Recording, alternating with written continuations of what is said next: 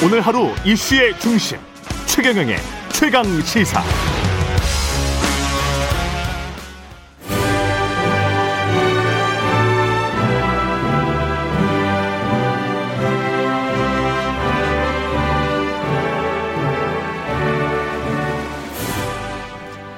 네, 전국의 뜨거운 현안을 여야 의원 두 분과 이야기 나눠보는 최고의 정치에 오늘도 여야 의원 두 분 나오셨습니다. 더불어민주당 진성준 의원님 나오셨습니다. 안녕하십니까? 네, 안녕하세요. 예, 국민의힘 송일종 의원님 나오셨습니다. 안녕하십니까? 네, 안녕하십니까?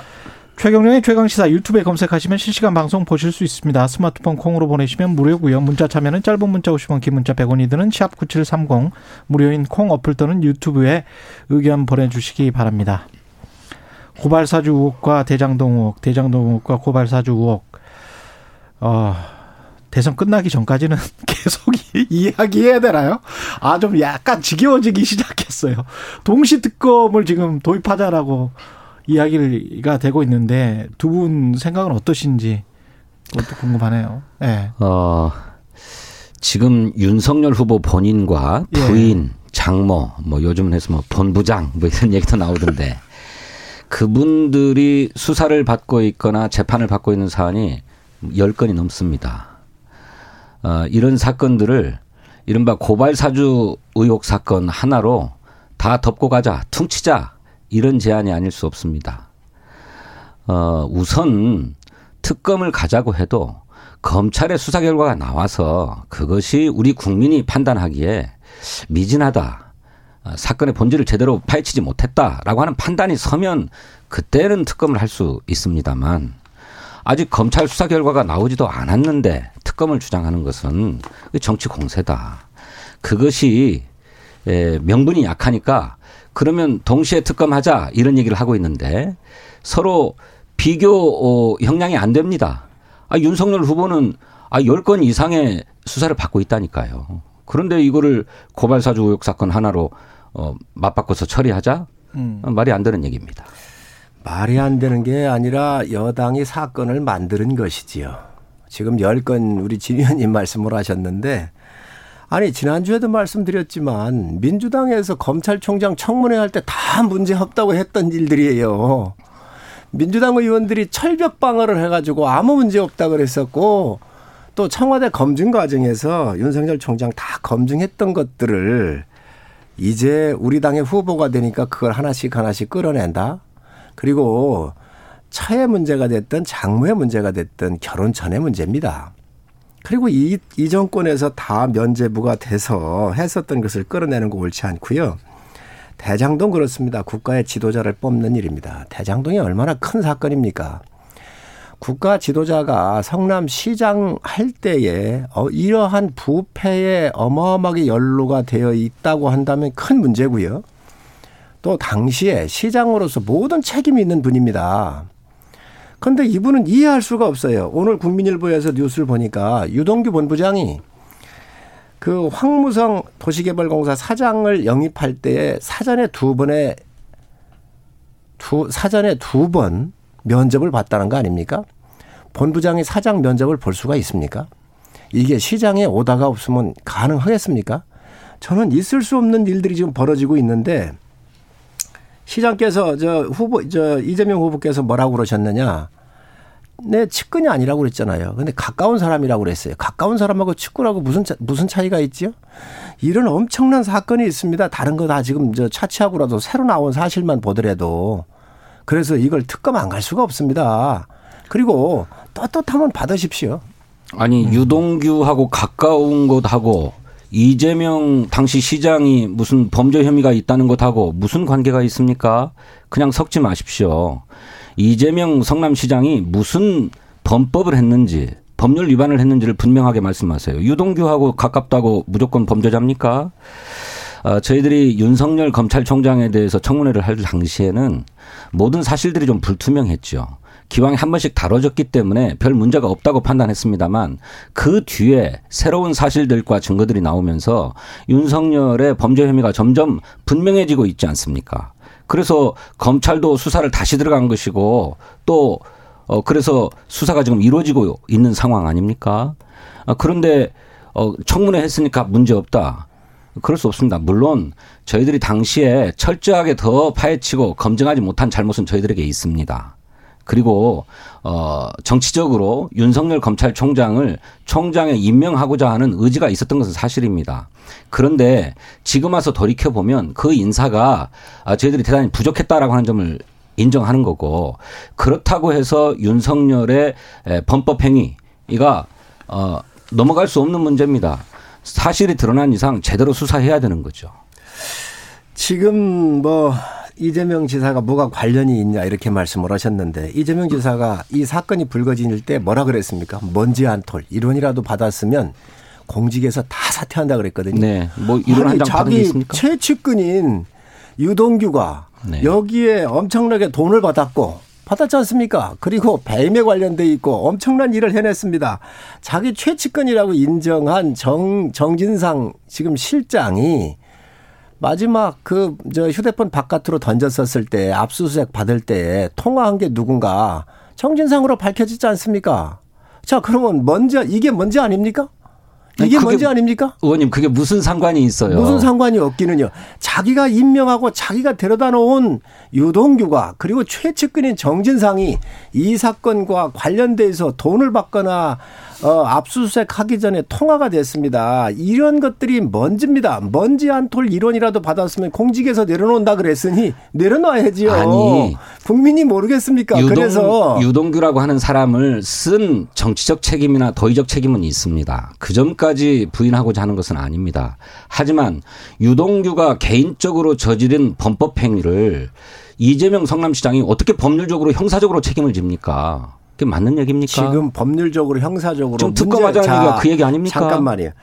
법률적으로 문제가 있는지 없는지 본인이 없다 그러니 지금 검찰이 부실 수사라고 있지 않습니까? 버린 던진 휴대폰도 제대로 못 찾고 성남 시장실도 부속실도 다 아니하고 어마어마하게 지금 부실 수사를 하고 있으니 이러한 것들이 문제가 없는지 국민들께서 70% 이상 특검을 통해서 묻히지 않도록 이 검찰이 공정하게 수사를 하지 못하니 이 수사를 제대로 할 수 있도록 해보자라고 해서 국민 70% 가까운 분들이 특검을 요구하고 있는데 아, 그렇게 떳떳하면 받으십시오. 왜 안 받으십니까? 지금까지 검찰이 수사력을 모은 것은 이른바 성남시장의 배임 혐의를 입증해 보겠다고 하는데 집중되어 있었습니다. 이거 죄가 안 되는 것을 죄를 만들려니까 온갖 곳을 다 뒤지고 다녔던 거죠. 그런데 정작 수사상의 기본은 자금의 흐름, 돈의 흐름을 추적하는 것이라고 합니다. 특히 이런 사건에 있어서는 돈이 어디서 나와가지고 어디로 흘러 들어갔는지를 추적해 가면 그 과정에서 돈을 맥없이 받았겠습니까?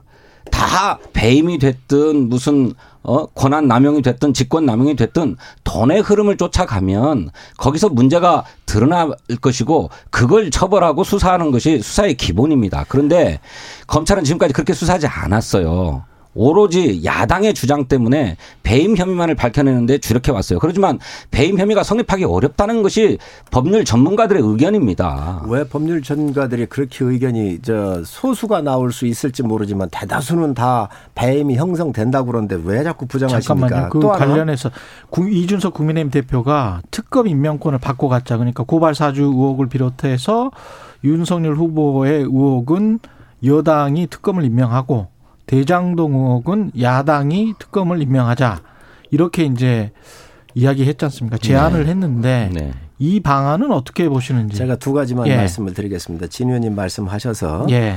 성남시 의회에서 성남시 의회가 당시 새누리당의 의원들로 다 돼 있었기 때문에 어, 민간 개발 하라 그랬다고 그러면서 이재명 후, 어, 후보가 국정감사장에서 뭐라고 그랬느냐 국민의힘 게이트다 그랬습니다. 아닙니다. 네, 저 어제 발표가 또 됐잖아요. 성남시 의회에서 건설분과위원회에서 새누리당 의원 다섯 명 민주당 의원 세명이 회의를 해가지고 의견을 냈습니다. 뭐라고 낸 줄 아십니까? 이 대장동을 LH한테 주어가지고 공공 개발하자 그랬거든요. 새누리당 의원들 때문에 민간 개발을 요구했다. 그래서 공공 개발을 할 수가 없었다. 그래서 성남 도시개발공사를 만들었다고 한게 이재명 지사의 이야기인데 여기에 성남시 의회에서 다섯 명, 세 명이 공공개발로 가자 얘기한 것을 이재명 지사가 아니 듣고 송남 도시개발공사 만드는데 사인을 했습니다. 하나씩 하나씩 다 나오고 있지 않습니까? LH가 사업을 포기하지 않았습니까? 포기 안 했습니다. 돈 되는 사업은 아, 민간에 넘기라고 자, 대통령이 지시해가지고 자, LH가 그, 포기하지 않았습니까? 그 이전 다시, 이야기고요. 그러니까 다시 신청한들 그 LH가 이, 맞습니까? 자, 그 이전의 이야기고요. 이 저 이재명 지사의 이야기가 다 지금 현재 거짓말로 드러나고 입만 떼면 거짓말이에요. 그래서 국정감사 이거 위증 문제가 나왔다는 거 말씀을 드리고 지금 아이 공정하지 않습니까? 그래서 대장 게 네, 그렇습니다. 특검. 대장동에 대해서는 저희가 이 여당의 여당 후보의 사건이니 특검을 저희가 추천을 하고 또 고발 사주에 대해서 민주당이 의혹 제기를 하니 민주당한테 특검 권한을 임명을 하겠다는 거지요. 이 같은 이 이와 똑같은 케이스가 박근혜 대통령 탄핵을 했을 때 박영수 특검을 지금 현 민주당이 추천을 해서 특검 특검으로 임명을 했던 겁니다. 선례도 있습니다. 그러니까 교체해서 하십시다. 그리고 시간 끌지 마십시오. 자꾸 앞으로 가면 시간 끌어가지고 이것을 유야무야하고 물타기 하는 거거든요. 그리고 시간이 없습니다. 빨리 해주세요. 음. 두 가지 점에서 어, 물성설인데요. 대장동 사건을 파헤치다 보면 최초의 문제가 대장동 개발 사업을 추진하던 민간업자들이 부산저축은행으로부터 1,800억 원의 불법 대출을 받는데 이 대출 과정을 수사했던 수사 주임 검사가 윤석열 후보입니다. 근데 당시에 이 대장동 특혜 대출 사건은 덮어버렸어요. 이거 수사해야 됩니다. 왜 덮었는지. 당시에 철저하게 수사가 이루어졌다면 오늘과 같은 사태가 일어나지 않았을 수 있습니다. 또 두 번째로는 과정에서 드러났던 것처럼 곽상도 의원 아들이 50억 원을 받고 박영수 특검 지인이 100억 원을 받고 또 원유철 의원은 무슨 거기 고문이었다고 하고 수많은 돈들 받은 사람들 또 50억 클럽이라고 얘기되는 사람들도 다 국민의힘 관련자들입니다. 이런 사람들에 대해서 수사를 해야 되는데 야당이 특검 임명권을 갖자고요? 그거 다 덮어두자는 얘기 아닙니까? 제대로 수사하려면 중립적인 인사가 특검을 맡아야 옳지요. 야당이 어떻게 덮습니까? 특검을? 야당이 파헤쳐야죠. 아니, 아니, 여당이 여당 걸 덮지. 윤석열도 관련돼 있고 국민의힘 아니, 관련 인사들이 50억, 100억 다 받았는데 이 야당이 특검을 추천해가지고 어떻게 수사를 합니까? 아니, 그네들에 대해서? 지금, 지금 검찰에서 하고 있고 부산, 부산, 부산저축은행 우리 진 의원님 정확하게 아시기 바랍니다. 이거 부산저축은행 수사한 거 맞는데 이거는 대장동 수사한 게 아니고요. 당시 부산저축은행에서 120여 개의 이 부동산 개발을 하는 이런 특수한 법인들을 만들면 안 되는 걸 법을 어겨 가지고 부실 대출 부실 대출했던 것들을 수사하는 과정이었고요. 네. 이 여기에는 일반 대출이었어요. 일반적으로 그렇기 때문에 대상이 안 되는데 이거 문제 있으면 하십시오. 하십시오. 왜 그걸 우리가 반대하겠습니까? 지금 하지 말라게도 이 정권이 권력을 갖고 있기 때문에 이거 다 들여다 봤을 거로 보고요. 더 문제 있으면 뭐 하십시오. 그 다음에 곽상도 원유철 뭐 늘상 얘기하시는데 머리털 하나 가지고 이게 저, 저 몸통이 덮어집니까? 응? 그 지금 곽상도 원유철 다 집시오. 다 포함해서 특검에 포함해가지고 저희가 그러니까 반대하지 그 않습니다. 수사해야 되는데 자. 그 수사하는 특별 검사를 국민의힘에서 임명하신다면서요. 그럼 아니, 제대로 수사가 되겠습니까? 지금 그럼 몸통이 누굽니까 이거? 이재명 지사 아닙니까? 이재명 전 성남시장 아닙니까? 이재명 지사입니까? 뭘 잘못했는데 설계하고 결제하고 감독자 아닙니까? 더 큰 설계는 국민의힘이 했고요. 제가 누차 말씀드렸던 사인을 것처럼. 누가 했습니까? 그러니까 행정의 책임이 있기 때문에 이재명 당시 시장이 행정 책임자이면은 틀림이 없습니다. 그거 부인하지 않습니다. 하지만 사인을 하면서 이런 잘못을 저질러라 민간 개발 이익을 몽땅 가져가라 이렇게 사인했습니까? 그러면 그렇지 않고 오히려 이재명 시장은 공공이 개발 이익을 환수하기 위해서 최선을 다하지 않았습니까? 잘 아시는 것처럼 이게 민관 공동 개발 사업인데 성남시의 지분이 50%고 민간이 50%예요. 그런데 성남시가 환수해간 공공 개발 이익이 얼마냐? 5,500억입니다. 58%예요. 그러니까 이렇게 지분 구조로만 봐도 성남시가 지분 이상으로 개발 이익을 환수한 것입니다. 그런데 여기다 대고 잘못이라고 자꾸 주장하시는 거잖아요. 그렇게 자신이 있으니까 특검 받으라는 거예요. 아니 검찰 수사가 진행되고 있지 아니, 않습니까? 그렇게 자신 이 있으니까 예. 특검 받으시고 말도 안 되는 소리를 있어요. 지금 그 세금과 관련해서 두 후보가 뭐 여러 정책이 좀 나왔습니다. 그래서 그것도 좀 여쭤봐야 되는데 시간이 한 절반 정도 지났고요. 윤석열 국민의힘 후보가 종부세를 전면 재검토할 것이다. 1세 3세대 1주택자에 대해서는 세율도 인하하겠다. 이런 이야기고요. 그리고 재산세하고 이제 종부세를 통합하는 게 나을 것 같다. 이런 방향인 것 같은데 일단 이 종부세와 관련해서는 여야가 입장이 극명하게 나뉘는 것 같은데요. 어떻게 보십니까? 윤석열 후보의 그 종부세 감세 주장은 그야말로 노골적인 부자 감세론입니다. 우리 청년이나 신혼부부 또 무주택 서민들은 전혀 안중에도 없습니다. 어, 감세 주장으로 부동산 시장을 자극해서 투기 심리를 막 부추겨서 오히려 집값 또 땅값을 더 끌어올려서 국민의 분노를 조장하자는 얘기가 아닌가. 그래서 정치적으로 반사 이익을 얻으려고 하는 술책이 아닌가 의심이 들 정도예요. 아니 집값 땅값이 올라가지고 막대한 불로소득을 챙긴 분들이 있는데 이분들에 대해서 세금도 깎아줘 가지고 더 이익을 몰아주자고요. 지금 대장동 개발 사업에 대한 국민의 분노의 지점이 어디 있습니까? 어떻게 했길래 저렇게 막대한 개발 이익이 소수의 민간 개발업자에게 다 독식되는가 하는 데 있는 것 아닙니까? 저는 규모만 다를 뿐이지 똑같은 거라고 생각합니다. 이 불로소득을 차단하지 않으면 집, 땅에 대한 투기 막을 수가 없습니다. 그리고 집이나 땅 한 평을 가지고 있지 못한 무주택 서민들 이, 이 분노와 절망을 감당할 수가 없습니다. 저는 이 점에 대해서 윤석열 후보가 공정과 상식을 얘기한다면 바로 봐야 된다. 이렇게 생각합니다. 불로소득에 대한 분노와 절망을 누가 만들었지요? 그러니까 저희들이 만들었으니까 그걸 차단해 가야죠. 다섯 번의 정책을 피고도 실패한 이 정권이 누구를 비난할 자격이 있습니까? 20, 30대, 40대에 집안 칸 마련하고 아이 낳고 결혼하는 게 꿈인데 그 집안 칸에 마련하는 그 꿈을 산산이 부서져 버리도록 만드는 정권이 이 정권입니다. 그런데 무슨 비난할 수가 있지요? 저는 그, 이해할 예. 수가 없다고 생각을 합니다. 사과부터 하시고 실패부터 책임을 지시기 바랍니다. 문제는 두 가지입니다. 지금 주택 시장을 안정을 시켜야 되는데 두 가지 방법이 있습니다. 신규 공급에 대한 방법이 하나가 있습니다. 그래서 신규 공급 시장을 활성을 해서 활성화를 해서 충분한 주택이 공급이 나가는 게 문제고요. 두 번째는 유통 시장을 활성화해야 합니다. 돈이 있는 사람들이 두 채, 세 채, 네 채씩 이렇게 다주택자들이 있거든요. 이분들이, 이분들이 이 정권에서 세금으로 다 떼들어 따려받겠다.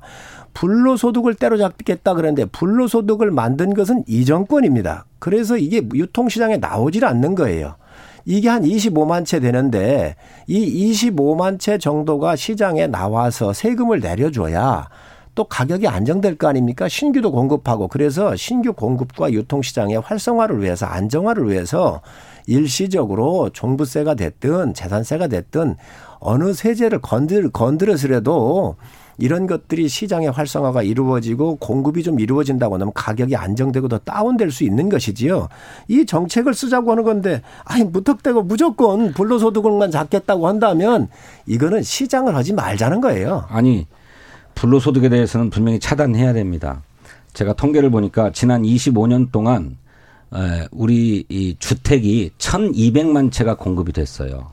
그런데 그 중에 480채, 480만 채만 무주택 가구에게 돌아가고 700만 채 이상은 집을 가지고 있는 분들에게 그런 가구에게 돌아갔습니다. 25년 동안 그랬어요.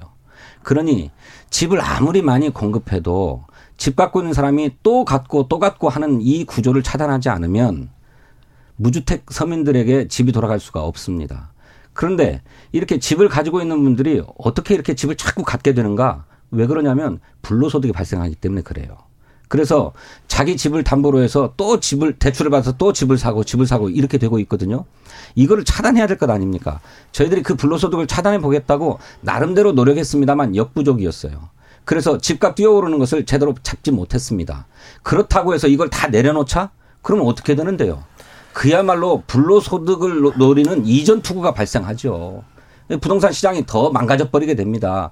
최소한의 노력을 해야 됩니다, 의원님. 그 노력을 누가 안 한다 그랬습니까? 당연히 해야 어, 지금 합니다. 다 해체해 버리자고 하는 건 아, 아닙니까? 언제 왜 해체 해체를 장기적으로 폐지하겠다고 그러시더만 누가 그걸 다 하자 그랬습니까? 그래서 지금 신규 시장과 또 유통 시장에 대해서 활성화를 시키고 또 다주택을 갖는 분들에 대해서는 점진적으로 거기에 맞는 책임을 물어야죠. 세금도 가야 되죠. 그러나 이 정권이 부동산 잡는다고 그러면서 시장을 완전히 무시한 상태로 모든 규제를 했기 때문에 이 일시적인 규제를 정상화시키자는 거예요.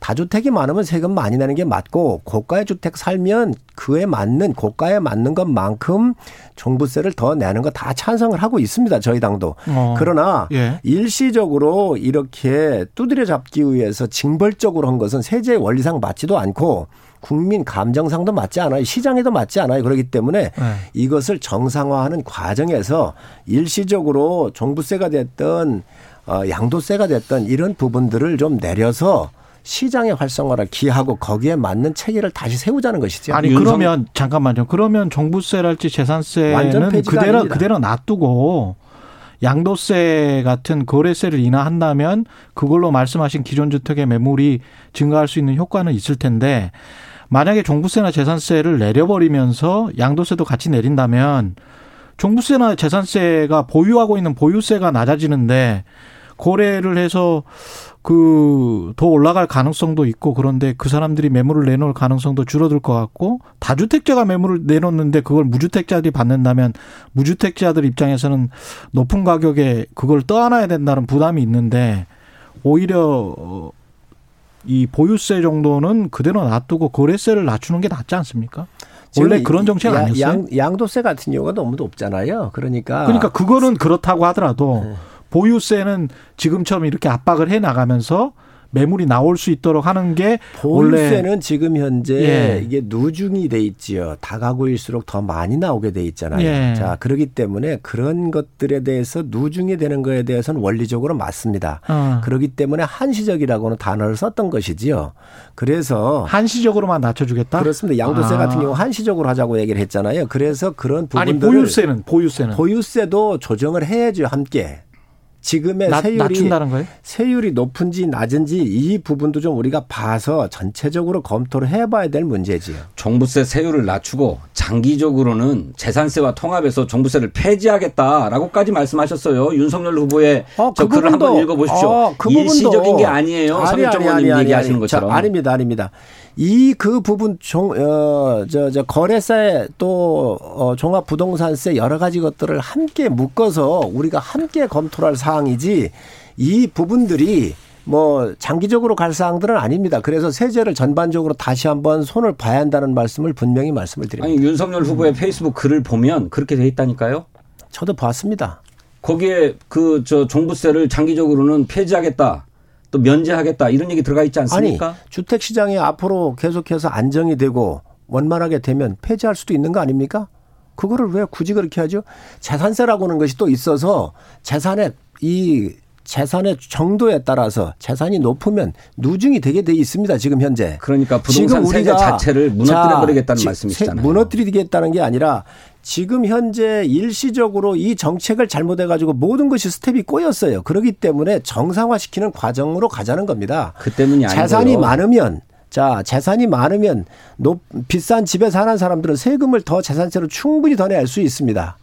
그렇게 해서 통합을 해가지고 거기에 원리에 맞게 살면 되는 것이지 내게 하면 되는 것이지 지금 징벌적으로 하는 것은 있을 수가 없는 거예요. 의원님. 문제는 뭐냐면 신규의 공급과 유통의 시장을 활성화를 시켜놓고 그리고 나서 거기에 맞게 조정하면 되는 겁니다. 본 말을 본 말을 뒤집어서 말씀을 하시는데 세금이 높아서 집값이 올랐습니까? 집값이 올랐기 때문에 결과적으로 세부담이 높아진 거죠. 세금이 많아진 거죠. 그렇지 않습니까? 그러면 집값을 끌어내려서 세부담도 낮추겠다라고 하는 것이 바른 정책입니다. 그런데 우리 의원님은 집값이 올랐으니 세부담이 높아졌고 그러니까 세금을 낮춰주자 이렇게 얘기하고 있는 거예요. 어거지로. 이렇게 하면 세정이 거꾸로 가는 겁니다. 아니 거꾸로 이렇게 해가지고 아니, 좋습니다. 어떻게 집값을 그러면, 잡습니까? 아니 그럼 좋습니다. 제대로 했는데 왜 집값이 올랐습니까? 제대로 못한 게 뭐냐면 네. 저희들이 이런 정책들을 부분적으로 써봤어요. 부분적으로, 부분적으로 25번을 썼습니다. 전면적으로 썼어야 되는데 왜 부분적으로 핀셋 정책을 썼는가? 아니, 그것은 그 정책이 너무 과도해지면 우리 민생에 영향을 줄 것 같으니까 그 부작용을 최소화하기 위해서 문제가 되고 있는 지역에 대해서만 핀셋으로 대책을 추진하다 보니 풍선 효과가 자꾸 나타나면서 오늘날 이런 상황까지 온 겁니다. 지금 이제 전면적인 정책을 써야 될 때가 온 거예요. 제가, 제가 저도 좀 얘기하십시다.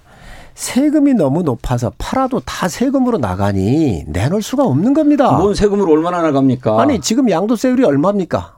아, 양도세율만이 아니고 지금 보유세가 아니, 문제 아닙니까? 아니 지금 양도세와 보유세 다 연결돼 있어요. 1%도 안 돼가지고 아니 지금 선진국의 절반도 안 되는 상황에서 지금 다 연결되어 있어요. 지금 그러면 양도세율이 아니 양도세율 뭐저저 보유세율 자산세율 다 연결이 돼 있는 거예요 지금. 네. 그런데 집을 팔고 싶어도 양도세로 어마어마하게 떼가고 있으니 아예 상속을 하자 이렇게 하고 상속을 넘겨주는 거 아닙니까? 그런데 이 물량이 나와야 돼요. 아니 자기 자, 노력 없이 집값이 올랐는데 그 불로소득을 다 독식하겠다는 발상 아닙니까? 왜 세금이 아깝습니까? 그분들을 누가 올려달라 그랬습니까? 아니 지금 이 정권이 잘못해서 당, 올린 거예요. 당신들의 노력으로 오른 어? 게 아니잖아요. 아니 이 정권 정책 실패해서 돈이 많이 풀려서 올랐고 박원순 시장이 그 있었을 때 개발이 되어서 오른 것 아닙니까? 아니 그런 사회적인 수익을 얻었으면 그걸 환원하겠다라고 하는 자세도 되어 있어야죠. 자, 왜 이렇게 그, 돈 가진 분들이 인색합니까? 아니 그렇게 이분법적으로 얘기하면 안 되는 겁니다. 박원순 시장이 계실 때에 재건축 재개발 얼마나 안 했습니까? 공급 안 했잖아요. 공급도 하고 세제로도 합리적으로 조정을 해야지 세금으로 두드려 잡겠다라고 하는 것은 정말 있을 수 없는 행정 편의주의고요. 있는 자와 없는 자 다 이저 이분법적으로 가르는 거예요. 지금 집 갖고 있는 사람들이 세금을 많이 내고 있는데 그분들이 누가 집값 올려달라고 얘기를 했습니까? 그렇게 많이 낸 거, 내는 음? 거 아니고요. 전 세계적으로 비교해 보면 박원순 시장 시절에 재건축을 억제했다고 말씀하시는데 그게 아니고요. 사실은 재건축 재개발 지역의 원주민 동의율이 그에 미치지 못해 가지고 매번 문제가 발생하고 송사가 발생했어요. 이런 데에는 재건축 재개발을 승인하지 않았기 때문에 결과적으로 그런 얘기가 나오는 것입니다. 원주민들의 입장들을 고려했어야 한다는 거예요. 자, 그런 분들에 대해서 임대주택을 제공하거나 아니면 주택 청약권을 주고요. 그리고 그런 걸 조정하는 게 시장입니다. 지금 그런 걸 안 해놓고 이 국민들이 이 아파트값 올라가라고 요구한 사람 아무도 없습니다. 이 정권이 잘못해서 만들어 놓고 나서 지금 와가지고 세제고 모든 방법을 다 동원했잖아요. 대통령께서 뭐라고 그러셨어요? 부동산에 대해서는 자신 있다 그랬잖아요. 걱정 안 하게 한다 그랬잖아요. 그 이후에 얼마나 올랐습니까? 그리고 이분들이 지금 현재 연봉 받는 것보다 더 많은 세금을 낸다고 하면 어떡할 거예요? 압구정동이나 어느 지역에, 지역, 저 지역에 어렵게 어렵게 봉급 생활자 해가지고 대출 받아서 산 이런 집들이 몇십억이 됐어요. 이분들 팔고 나갈 수 있도록 해줘야 될 거 아니에요. 외곽, 외곽으로 나가시라 하더라도 세금 때문에 못 팝니다 지금. 그러니 이거를 한시적으로 내리고 세제를 개편하겠다라고 하는 게 맞는 방향 아닙니까? 아니 좀 네. 기가 막힌데 네. 수십억짜리 아파트를 자기 경제적인 능력에 맞지 않게 돈을 벌어볼 욕심으로 산 분들 아닙니까? 예, 말씀 감사하고요. 최고의 정치 국민의힘 송일종 의원 더불어민주당 진성준 의원이었습니다. 고맙습니다.